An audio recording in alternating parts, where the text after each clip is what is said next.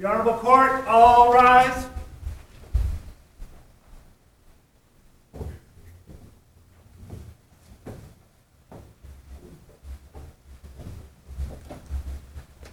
The Honorable, the United States Court of Appeals for the First Circuit is now in session. All persons having any business before this Honorable Court may draw near, give their attendance, and they shall be heard.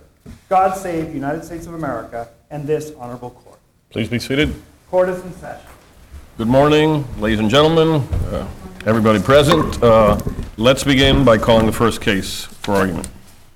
Thank you, Judge. The first case, number two three dash one three eight five, Julia Dutra et al. Versus the trustees of Boston University. At this time, would counsel for the appellants please introduce herself on the record to begin? May it please the court, Katherine Lee Boyd for appellants. You want to reserve any time for rebuttal, or? I would, Your Honor. I would like four minutes. Okay. You may, uh, and let me, before you start your argument, uh, we're very, I speak for the panel, we're interested in that you start talking, telling us about your, your, your point of view about uh, the Massachusetts law that was recently enacted, A D B.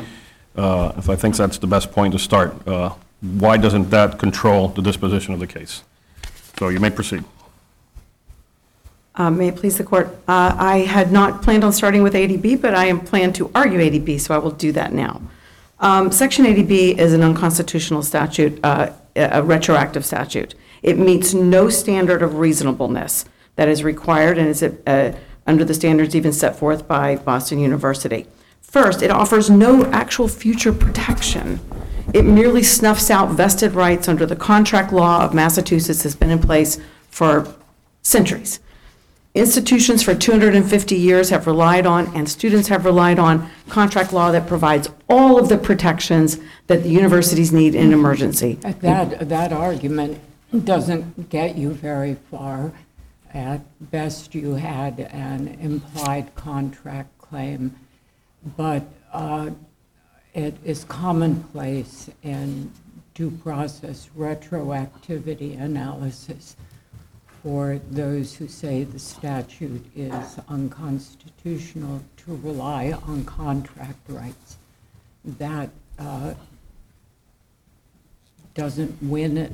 Um, very often there is some sort of impairment of expectation rights.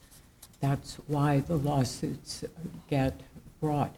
So let's go back to Uh, there's no possible reasonable basis for it.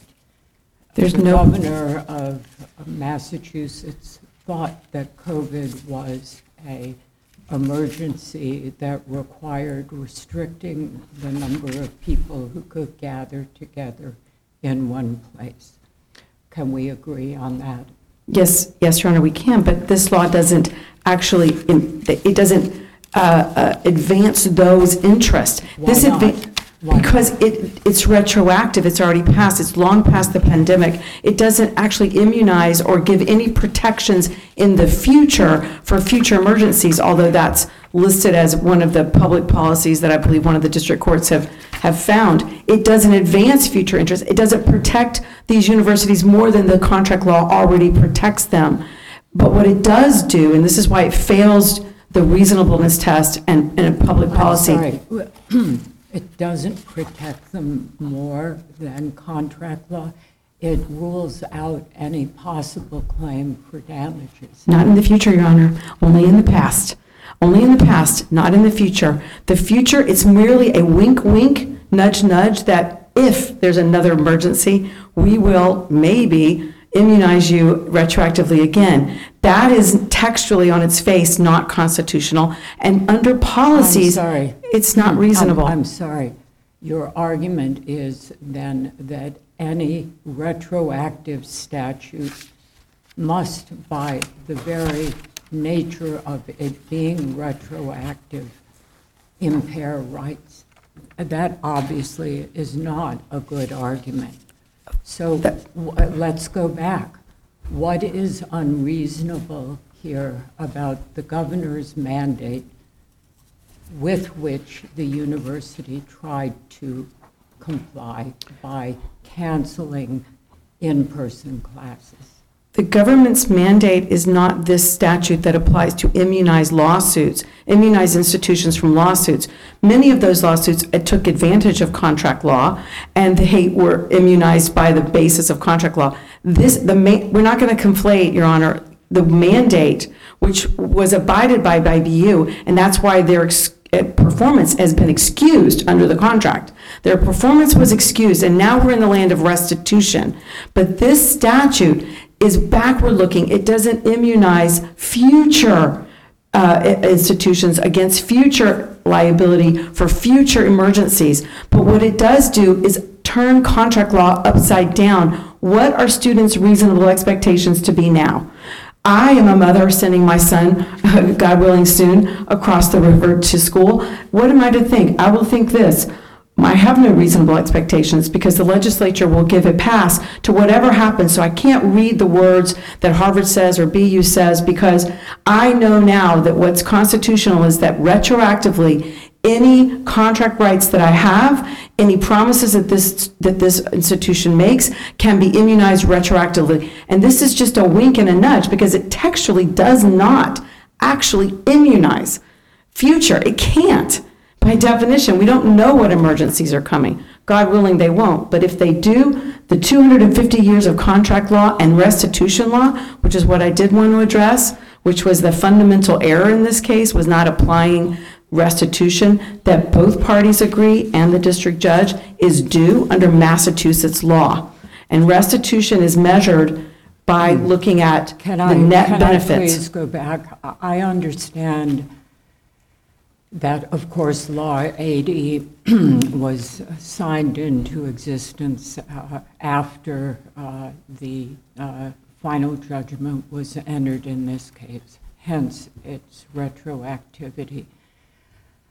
This was first raised in your opponent's brief because of the timing of it. You then responded. In that response, you said, the retroactivity violates both the federal constitution and the Massachusetts constitution. Is that correct? That is correct. Okay, so you have a federal constitutional claim as well as a state constitutional claim. Correct. Okay. Why then did you uh, argue almost exclusively in terms of Supreme Judicial Court case law on retroactivity? Why did we choose? We chose the cases that applied, we thought, best to make our arguments. I don't think we left out federal constitution. Even even under B U standards they set out for reasonableness, we this statute doesn't meet it. And there are standards for retroactive application statutes that on their face are retroactive. There are standards. Though under those standards, this does not pass muster under both Massachusetts and federal constitution. But I think Massachusetts has so much interest in this because it's Massachusetts law, the restitution law that was not applied here by the district court. It, though, the, the, the, rest, the law of restitution in section forty-nine and fifty of the Restatement Third of Restitution in all the cases measures exactly what our expert measured, the net can, benefit can, conferred. Can an interest in the future financial stability of institutions of higher education constitute a uh, rational purpose? Only if it's based in reality, and here it's not. I mean, it's there's no showing of, of financial instability because most of institutions, Judge Howard, took advantage of the contract law. They had disclaimers, but which it, B U has but, now. But I'm asking as a legislative matter. I don't think if it's not based in reality, no, I don't think so. I think it has to be based in a showing, an actual finding legislatively that there was a financial uh, And I'm sorry, Your Honor, there is no showing of financial instability. Is there any case that you have to support that statement? Um, on rebuttal, I will, I will be sure to give that to you because um, later in years I'm not going to get it right at my uh, at, at my at the ready. But would, would you agree that this type of legislation is economic legislation? Would you agree? Uh, no, I think it's an, I think it's an amnesty and immunization. I mean, immunizing um, uh, liability for institutions that have very strong lobbyists. Uh, and they can pay for that, and it turns contract law upside down. And the law of restitution, which is should be applied here on remand for on a trial of restitution, because our, our evidence from our expert met the standard of restitution. Net benefits measured from the perspective of the innocent recipient of, of unrequested benefits, which was the remote online. And I'd like to just give one example of what our case is about, if I could just indulge the court. Let's say the Boston Hall, Boston Symphony Hall, which I know is true, is having Yo-Yo Ma perform it in, in April, the great Yo-Yo Ma. And I saw tickets are nine hundred to four hundred, based on where you're sitting. Let's say I purchased one of those tickets, the nine hundred on the orchestra. And uh, there is another virus. And the, the, the state decides we're not going to have a gathering of audience, but we will allow with masks the symphony to play and Yo-Yo Ma to play. And what is offered to us that's unrequested is streaming. You can now sit in your, but you've paid nine hundred dollars, but this is what you're going to get. You're going to get streaming of Yo-Yo Ma. The, The, the, the Yo-Yo Ma's the same. He's the same whether you see him in your in your.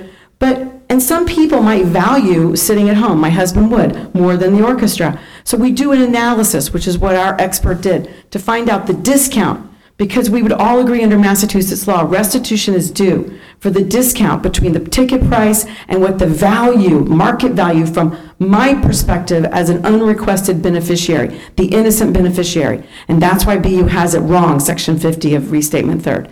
But I would be, I would, I would be due a restitutionary discount. And that is our case in a nutshell. What was, what doesn't matter, Your Honors, is their cost, because Boston Symphony Hall can't say, wait a minute, we don't owe you your ticket price back based on that discount, because we have all we have to keep the hall going. We pay mortgages, we have uh, unions, we have to keep it going. That's irrelevant. It's not tied to the underlying transaction, which is what restitution is. It's tied to the underlying transaction, and there's multiple case law on that, which I can I can cite for Your Honors, but it has to be tied to the transaction. And in fact, the Bert court, where Judge Helpy served, states that in the discussion on the fees. You understood what restitution was due. It was that the plaintiffs didn't put forward evidence. You said, after the Rhode Island adduced uncontradicted evidence showing it continued to provide plaintiffs the benefit of the bargain, so it's tied to the Constitution, through spring twenty twenty, by continuing to use the funds from the fees to provide student services and to cover maintenance costs, it was incumbent upon plaintiffs to rebut this evidence. Guess what? We rebutted it with Hal Singer's conjoint analysis that, that just measured the market value of the of the of the service you, you refer, substitute service. And again, I, I go back to Law eighty. In Bert, when I sat on the panel, the case uh, was before the court.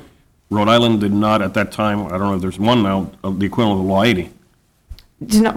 I didn't in Rhode Island, there was not a Law eighty B.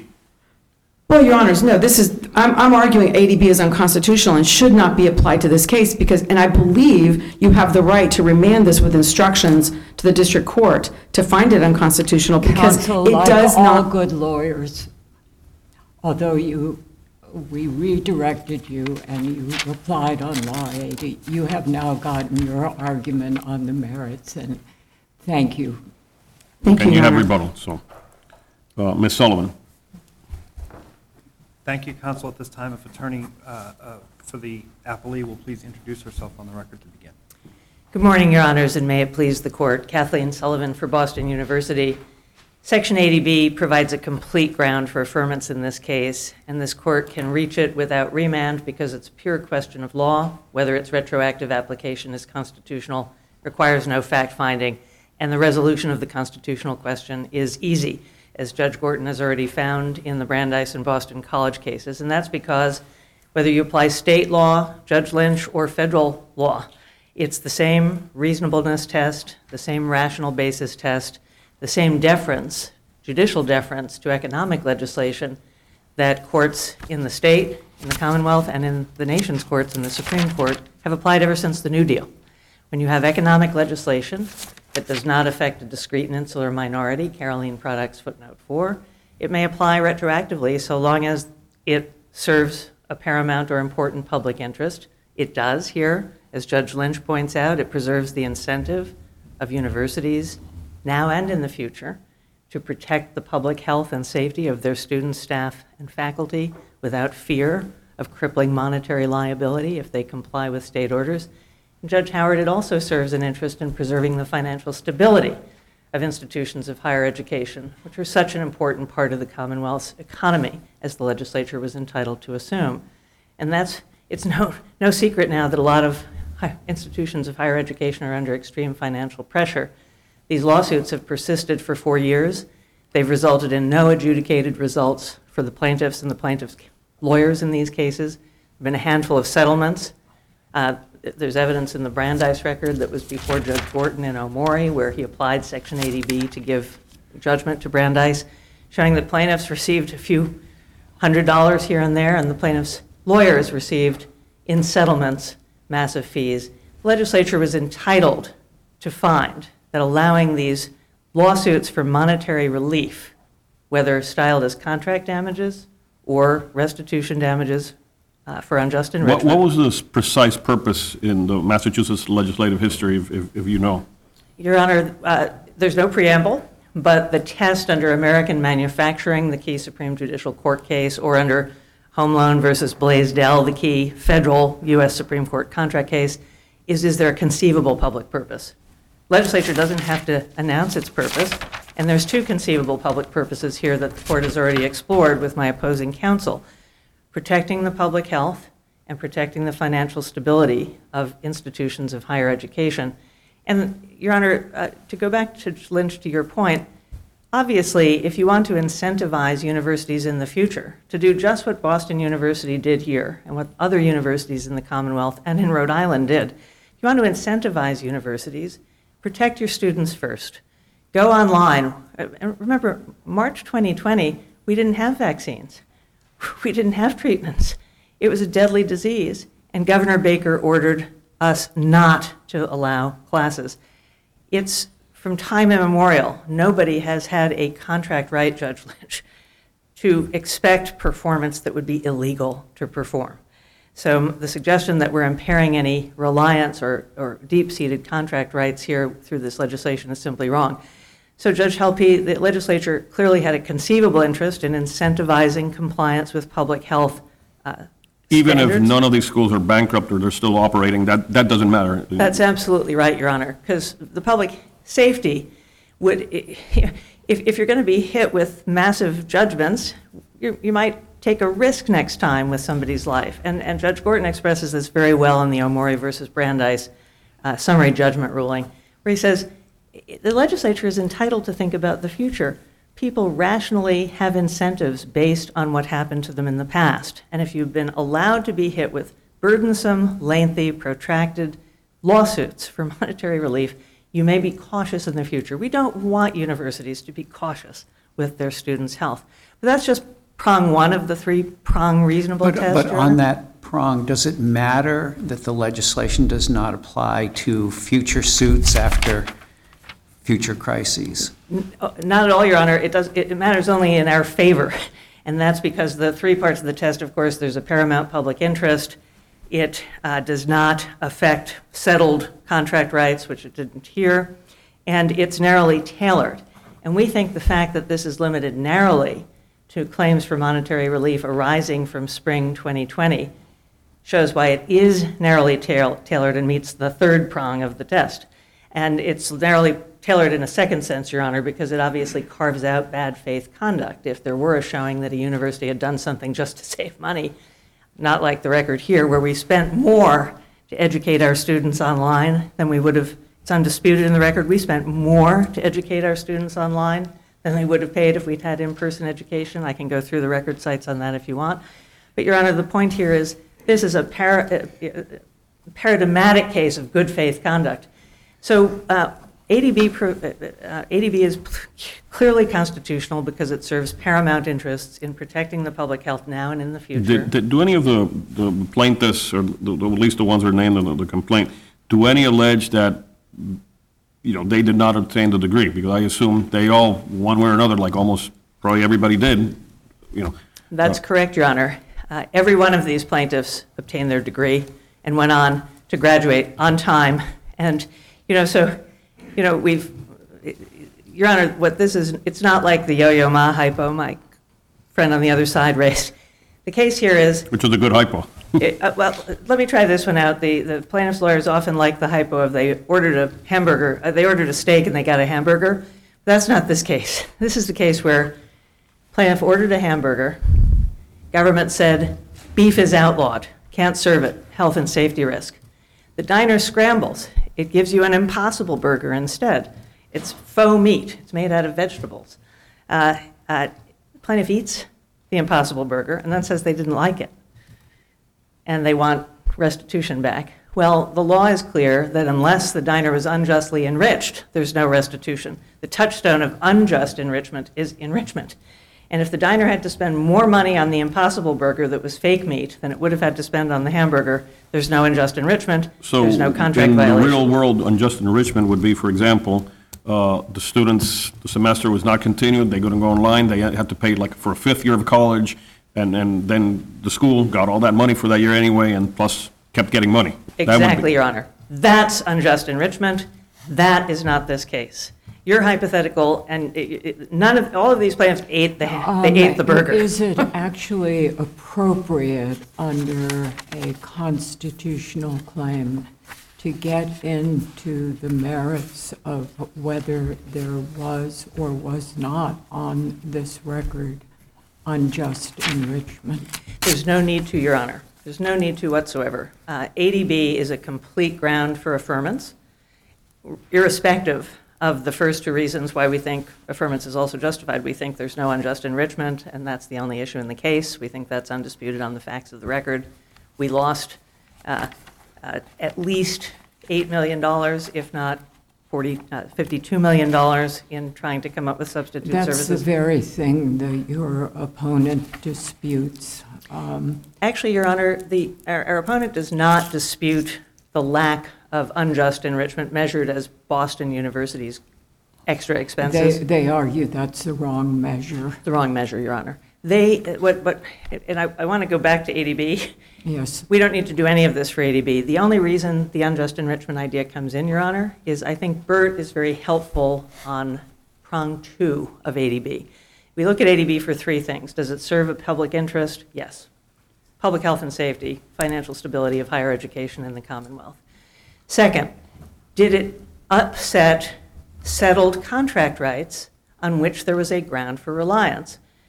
Bert versus University of Rhode Island answers that question definitively. No, you do not have a right to rely on the performance of a contract where performance would be not just unsafe, but illegal. No one has a contract reliance interest in the performance of a contract that has become impossible to perform because it would be illegal to do so. So there was no strong, Judge Lynch, it wasn't just that these were implied contract rights, weak enough as they are.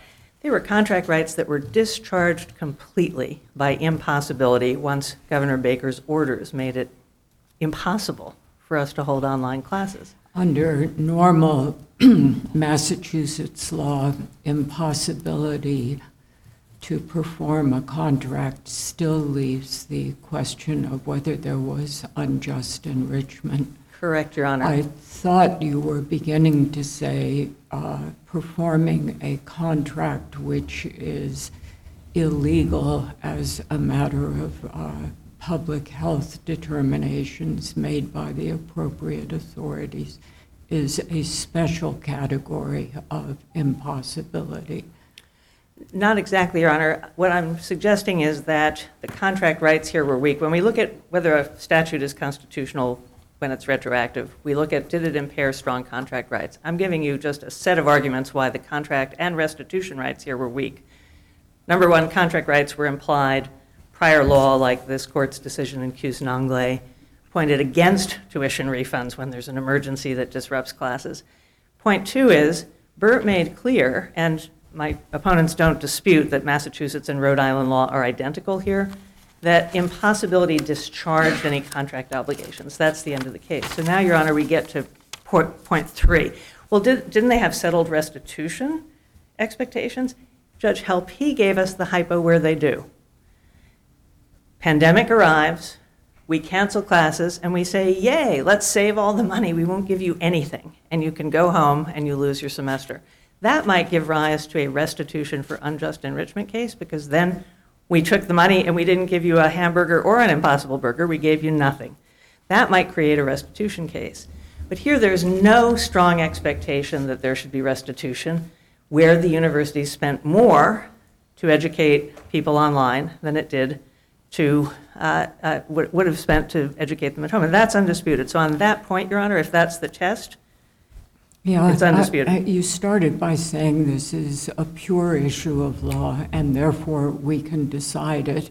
But it seems to be drifting into there are disputes of fact. And so I find me, myself a little hesitant to I understand that, go Your down Honor. That road. Let, let me back up. And, and just go to the legal point, which is, and, and the, the legal point here that I want to leave you with on the restitution issue.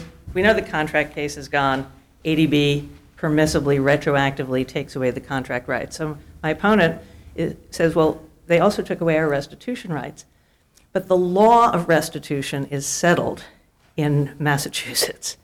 And that is that unjust enrichment, right? All that's left of this case is count three, which plaintiffs pleaded in the alternative in case the contract claims went away. Count one and count two, the contract claims, are gone from the case. Bert makes that absolutely clear based on impossibility and frustration. So they're left with count three, and the law of unjust enrichment is I have to be enriched.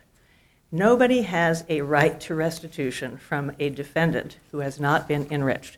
We would have been enriched in Judge Helpy's hypo, but there's no expectation absent an ability to prove uh, uh, unjust enrich- enrichment. There's no but ability to prove what, restitution. What appellants are saying, there, because there's the absolute unjust enrichment. That didn't happen here. Uh, but what, uh, what I, I believe they're suggesting, similar to the Rhode Island case, was, you know, dollar per dollar, the school still got enriched to some extent. So what you're saying is the, the law still precludes that, right? That's absolutely right, Your Honor. That's and I guess it's a, it's a legislative judgment call. Legislature can judge that none of the uh, claims that it was extinguishing retroactively were righteous claims, because the legislature was able to conclude, based on uh, facts that became eminently clear over the last four years and what were within the legislature's province, that universities lost money on the pandemic. They didn't make money on the pandemic. And that, that happens to be undisputed factually in this case. Uh, you know, the, it, it's admitted that we lost at least eight million dollars. That's admitted at Joint Appendix one ninety-six and one ninety-eight. It's proved by the undisputed testimony of our C F O at Joint Appendix uh, eleven sixty-five. It's we lost money, but the, Judge Lynch, you don't have to resolve that for my case. Judge Howard, what you need to do is just look at, was the legislature entitled to say that on balance, we think we have to make these lawsuits go away. They're not getting the plaintiffs anything. They may be enriching the plaintiffs' lawyers in a handful of settlements. They're costing our universities a great set of burdens in time and expense litigating these cases. And guess what? At the end of the day, we don't think these are righteous claims because the universities lost money on the pandemic. They spent more to build their I T structure and to train teachers on how to teach on Zoom and to uh, substitute for what they would have done otherwise. They lost money, they didn't gain money. And in that case, Your Honor, the legislature is entitled to say, we are not under prong two of the American manufacturing test. We are not impairing righteous restitution rights any more than we're impairing righteous contract rights. Let me also ask you, based on the record, and, and, and you've mentioned a couple times that B U lost money, uh, wouldn't there be a, a, a, a sort of like a stand, standing or quasi-standing issue? Because uh, if B U lost money, then it's it's it's not like it's being enriched anyway, so it's... Exactly, Your Honor. May because I answer, I, Your Honor? I'm yes, please. And again, I'm, I'm thinking like there could have been, you know, another school that's not here. Uh, let's say X Y Z College, and X Y Z actually uh, didn't lose money. They made a profit during all this. And would it be a different scenario or, you know? Your Honor, that's where I would respectfully suggest it's the job of this court to defer to the legislature's balancing of the interests of those schools against the interests of others. So schools. The legislature can say most schools, from what we understand, are losing money. Absolutely. So let's do it all across the board. Absolutely, Your Honor. That's absolutely within the legislature's province. And Len, let me also ask you, when the legislation got passed, to the extent you know, were there any legislators who objected or they spe- stated any particular reasons why it should not pass? Or? Not to my knowledge, Your Honor. There's no legislative history to refer to on that point. It, it was it was passed and and signed into law by the governor, and uh, we think that the test here is: is there a conceivable, reasonable basis? There is, because health, financial stability of universities are important interests. It doesn't impair uh, contract claims that were settled, and here they were discharged by impossibility, as this court held in Bert versus University of Rhode Island. And it didn't impair righteous restitution claims from the legislature's vantage point, because it can look at the landscape and say universities lost money through the transition to remote education. They didn't gain money. We're entitled to throw the balance in favor of universities. And finally, it's narrowly tailored. Being limited to claims arising from spring twenty twenty is a virtue, not a vice, because it makes it narrowly tailored, and it means the retroactivity doesn't need to go further than it does. For all those reasons, Your Honor, we respectfully suggest that the court does affirm on the basis of sec- Section eighty B, uh, give clarity and guidance under a very well-settled and deferential judicial test.